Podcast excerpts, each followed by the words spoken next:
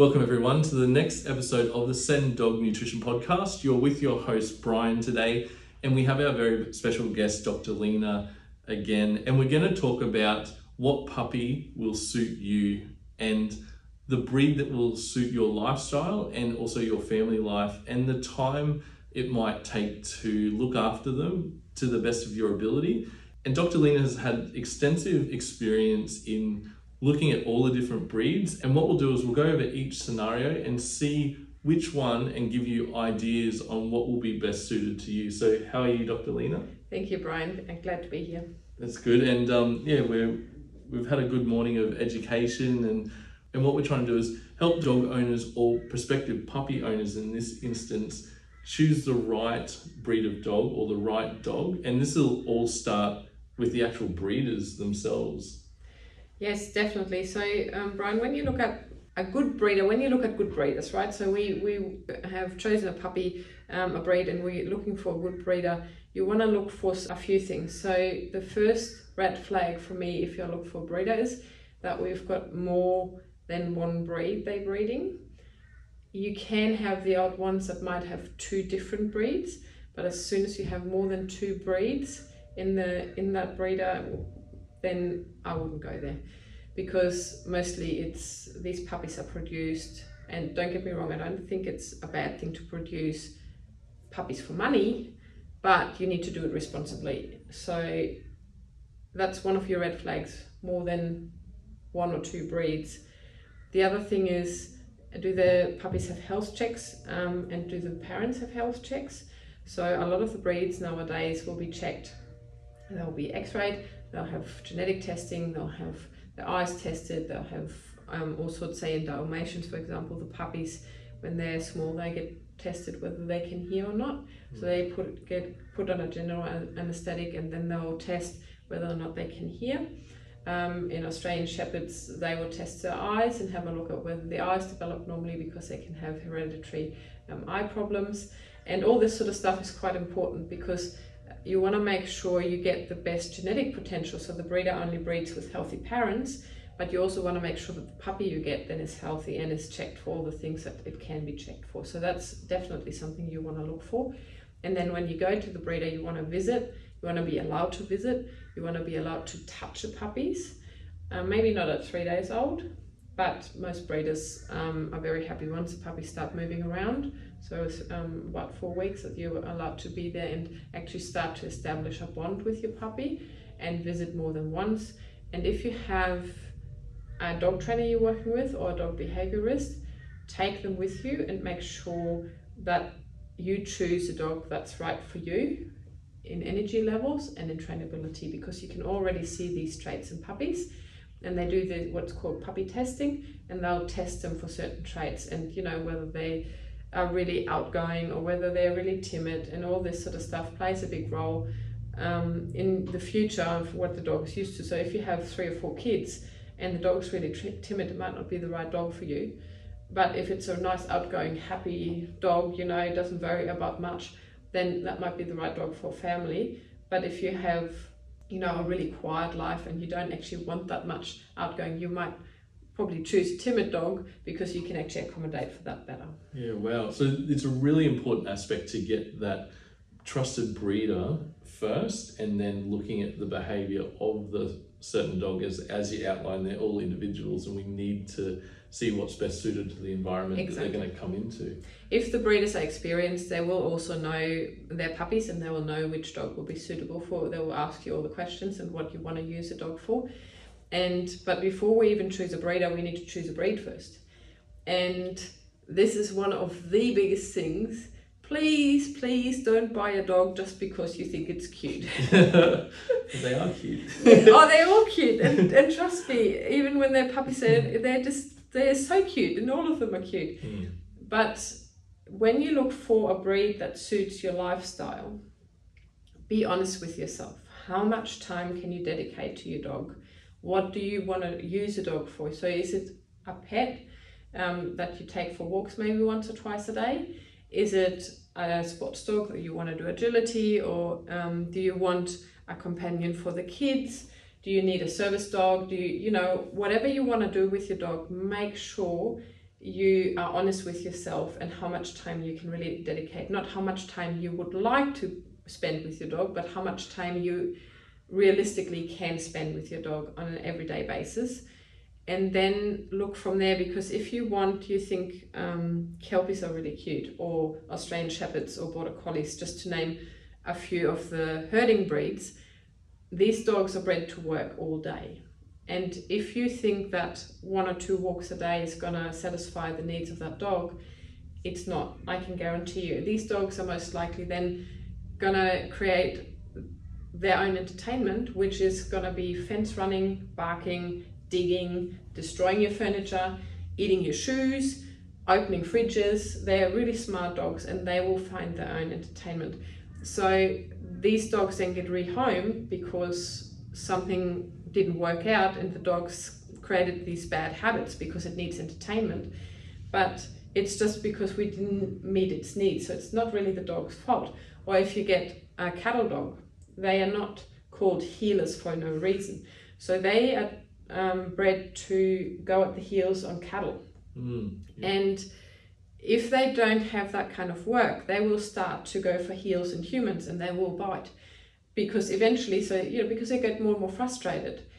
And they're quite hard dogs because they, they used to, you know, do um, muster cattle and stuff. So they're really quite tough dogs. And if you lock them in a backyard in suburbia, they are going to jump your six foot fence and they're going to chase a bike push bike rider that goes past or the skateboarder or the walker and they can also get quite dog aggressive so it's not that it's a bad breed it's just that it might it's in a bad environment for that breed but then when you look at other dogs you know you want to look at um, say uh, if you want a smaller dog like a maltese these dogs are bred for nothing else but to be pretty and to sit in your lap basically so this is a really good breed to have as just a pet and they don't need huge extensive walks. They're quite happy just to be at home.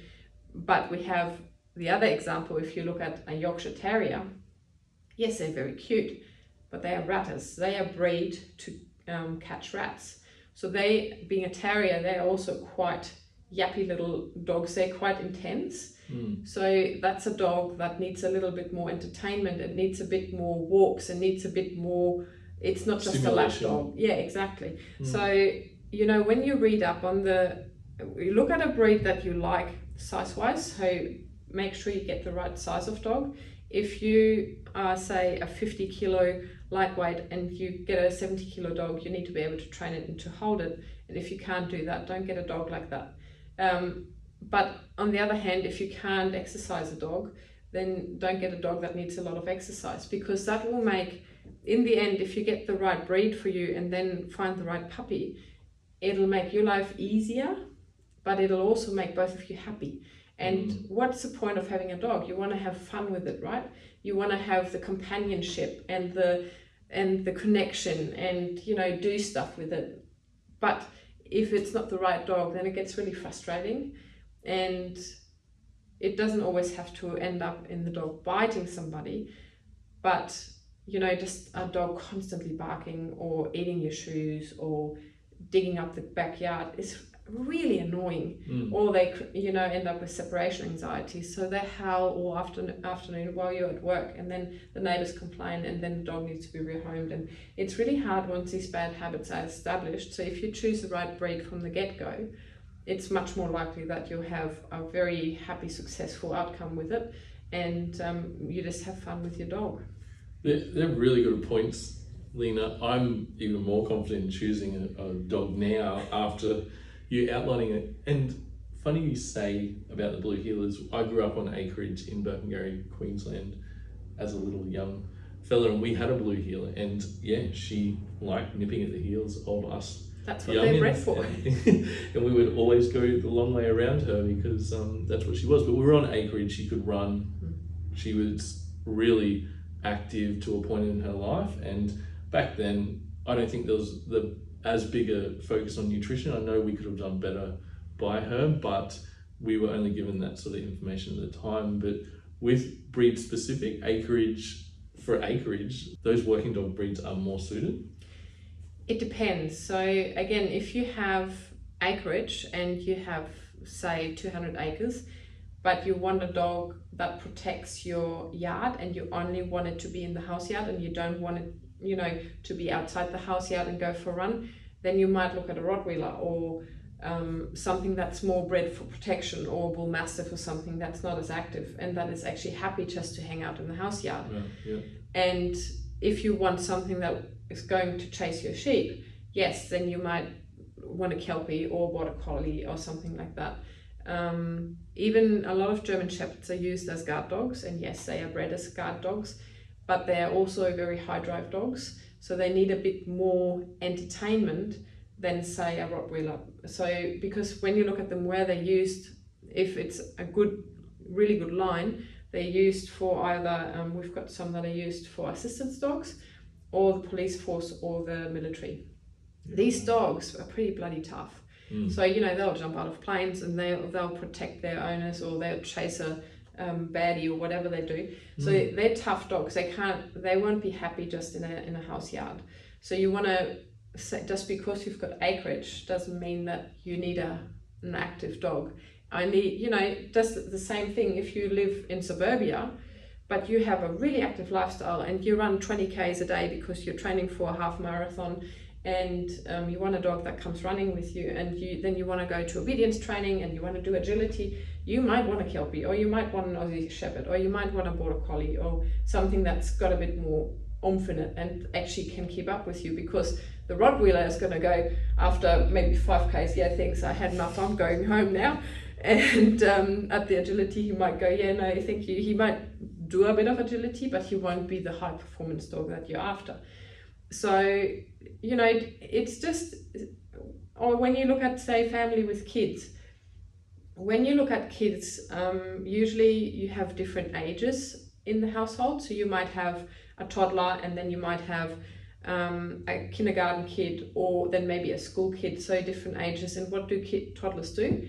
They grab onto the dog to try and learn to walk. My toddler does. Yep.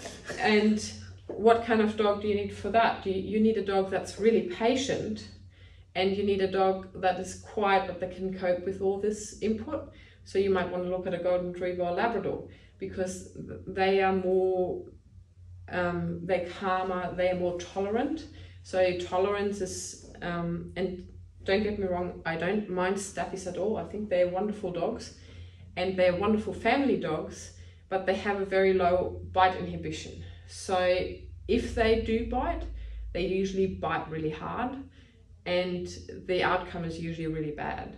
So if you haven't got experience with that and say you're a first time dog owner and you're looking for a puppy and with that grows up with your kids, you might not want to look at a dog like that. You might want to look at a dog, you know, a golden retriever, if he bites, he usually gives a bit of a nip and a warning Mm. and it doesn't break the skin. They can, don't get me wrong, they can all bite, and I always think little kids are never to be left alone with dogs because something can always happen. But it's less likely to happen with one of these breeds like the retrievers than it is with something that's got a lower tolerance for yeah, just a lower bite inhibition. And it's just something to bear in mind when you look at these things. The tip I always say to people is look what they're bred for just because an Akita Inu looks really pretty, they're really pretty Mm, dogs. Yeah. They are ve- not very suited to be pet dogs though, because what are they bred for? They are fighting, um, fighting dogs. So in Japan, they were used as fighting and hunting dogs. They're quite full on, and now we want to go and walk in the dog park and tell them to get on with everybody from little Jack Russell that jumps up and pulls on its ears to you know a big bullfed mastiff that runs into it it's not going to tolerate that. It's going to start to show aggression, which is just what the breed is bred for. So just look into the breed, Yeah. make sure that's what you want. Say um, a German Shorthair Pointer, beautiful dogs, really nice, but in a pet environment, absolutely unsuitable because they're just you know they're bred for hunting. So what are they going to do? You let them off the lead, they're going to be gone. They're going to hunt the kangaroo and probably catch it too because they're so fast and the rabbit and the squirrel and the bird and you know they're just going to go off and do their own thing because if they're bred to work independently they are going to work independently and the same with i see a lot of people wanting maremmas Mm. Yeah. maremmas are absolutely beautiful dogs and again, absolutely unsuitable as pet dogs because what are they bred for? Sheep protection. So, stock protection dogs, so they will live with their sheep or whatever they protect, llamas or whatever, Mm. chickens, and they will live with them and they'll protect them. So they are bred to work independently. So you might be able to train them as sit, but if they decide that's not in their best interest, they're not going to sit. They're just going to go off and do their own thing. And because they're protect, prote- um, protective dogs, if you just have them in a little backyard, they're going to find something they're going to protect, and they can get quite aggressive again. So it's you know one of those things. Just make sure that it's suitable for the lifestyle and be honest with yourself. Don't fool yourself and going, oh yeah, I'm going to spend five hours a day, even though I work eight hours a day and then I've got three kids and I'm going to, you know, run off to school and do all this. It's just be honest because it's more likely that it's a happy outcome for both you and the dog. And it really highlights the fact that it's not like that nursery rhyme. How much is that doggy in the window? You shouldn't just see the dog in a pet store window or Yeah. somewhere and go, I'm going to buy it without thinking. And Exactly. people do that. They, Yeah. they bring them home because the last thing we want to do is have them end up in a shelter. And when you go through those points and analyzing and being honest with your time and even taking the worst case scenario and how that dog will cope if you are restricted in hours and that it's for the betterment of their lives. That's a really good overview of all those different breed types and even discussing in the office just before with Peter and Evelina that their dog, I think it had three breeds in it. Yeah, yeah, three different breeds and quite full on. So you have, um, if you have, there was a Ridgeback. What are Ridgebacks bred for? They are dogs that'll um, that are bred to hunt lions in in Africa. They are tough dogs. Again, you know, very hardy breed and making independent decisions. Then you had, um, I think, a Mastiff in Mm. there. Again, what's a dog bred for? It's protection and it's hunting. So big dogs too, and um, I think the third one was a Staffy or something. So there's a lot of um, breeds, and that's the other thing. Um, I I own a rescue dog as well. Um, he's from the RSPCA. He's a Kelpie Cross, and I love the thought of you know giving a dog a second chance. And I think it's a really good idea if you um, can find the right dog. So even you know if it's a dog that's a year or two years old, if it suits what you want to do. So there's you know a lot of um, second chances or breed specific rescues as well. So, you know, there'll be uh, Australian Shepherd Rescue or whatever. So, if you want a certain breed, you can look up in these rescues too and see if there's something that would suit you. But make sure that some of the, not all of them, but some of these dogs will have some behavior problems, that you are able to cope with them and that you have the skills or have somebody in your team that has the skills to help you out with them. And maybe um, one of the best things if you're not 100% sure and maybe it's your first dog or you're just not so sure it's the first time you have this breed. Ask your dog trainer in, in the area or a dog behaviorist to come with you and choose a dog with you whether it's a puppy from a breeder or whether it's a pound dog to come and assess certain traits because they have a good eye for certain traits in the dogs that might cause you dramas because they'll ask you about your lifestyle and what you want and how, what your experience is and certain things that you see you don't think oh yeah that's you know not going to be a problem but it might be a huge problem down the track Mm. and they will already see that because they have all that experience because they see so many dogs and you might have you know in your life you might have had three or four dogs and they see like eight dogs a day Mm. So there's a different level of experience there so it's it's really quite a good idea to i think just to ask um, i when i chose my second dog um, bear i did talk to a friend of mine who is a dog behaviorist and just bounce certain things off her just to make sure that i am on the right track and um, you know just have a have a conversation ask people for advice that understand what they're talking about even your vet um, because it's just so important. And then once you chose a dog, make sure, and this is the biggest thing in dogs, make sure you feed it right. Yeah. The dry food from Aldi is not going to cut it. Yeah. Or Woolies or Coles. well, yes, for example, but because it's it's so important. Nutrition is just the most important thing, and make sure that what the breeder feeds, then you you know you can take that home with you, so you don't have to. Usually, a good breeder will give you some some food to take home, and most breeders that are really good nowadays don't feed the puppies kibble or only feed limited kibble. So maybe a little bit of kibble and a bit of fresh, just to be able to, if the people who take the puppies want to keep feeding kibble that's already used to a little bit, mm. but they also have fresh meat or fresh food with it. So it, it's so important to have a good diet then. But that's down the track. But just choosing the right dog and make sure you, yeah, just choose a breed right, be honest with yourself, the commitment, the time you've got, and then ask somebody who knows and talk to the breeders. You, you'll get a feel for it if they are actually genuine and they are good people if they breed more than two breeds, stay away from them. If they say they don't need x-rays because their, their experience is so great and they don't need to do that because they know their dogs, stay away from them. I can guarantee you there's going to be health issues if they don't test properly because a lot of this what's called so-called line breeding is very close related breeding and it can lead to a lot of health issues so you really want to make sure these dogs are genetically up to speed and they're x-rayed and tested. It's um, the puppy's usually not x-rayed. It's the parents that are x-rayed, eh, but you can do certain tests in the puppies, like the eyes or the ears and stuff like that, that are necessary. And you can just look that up on the internet. What tests are necessary for that breed?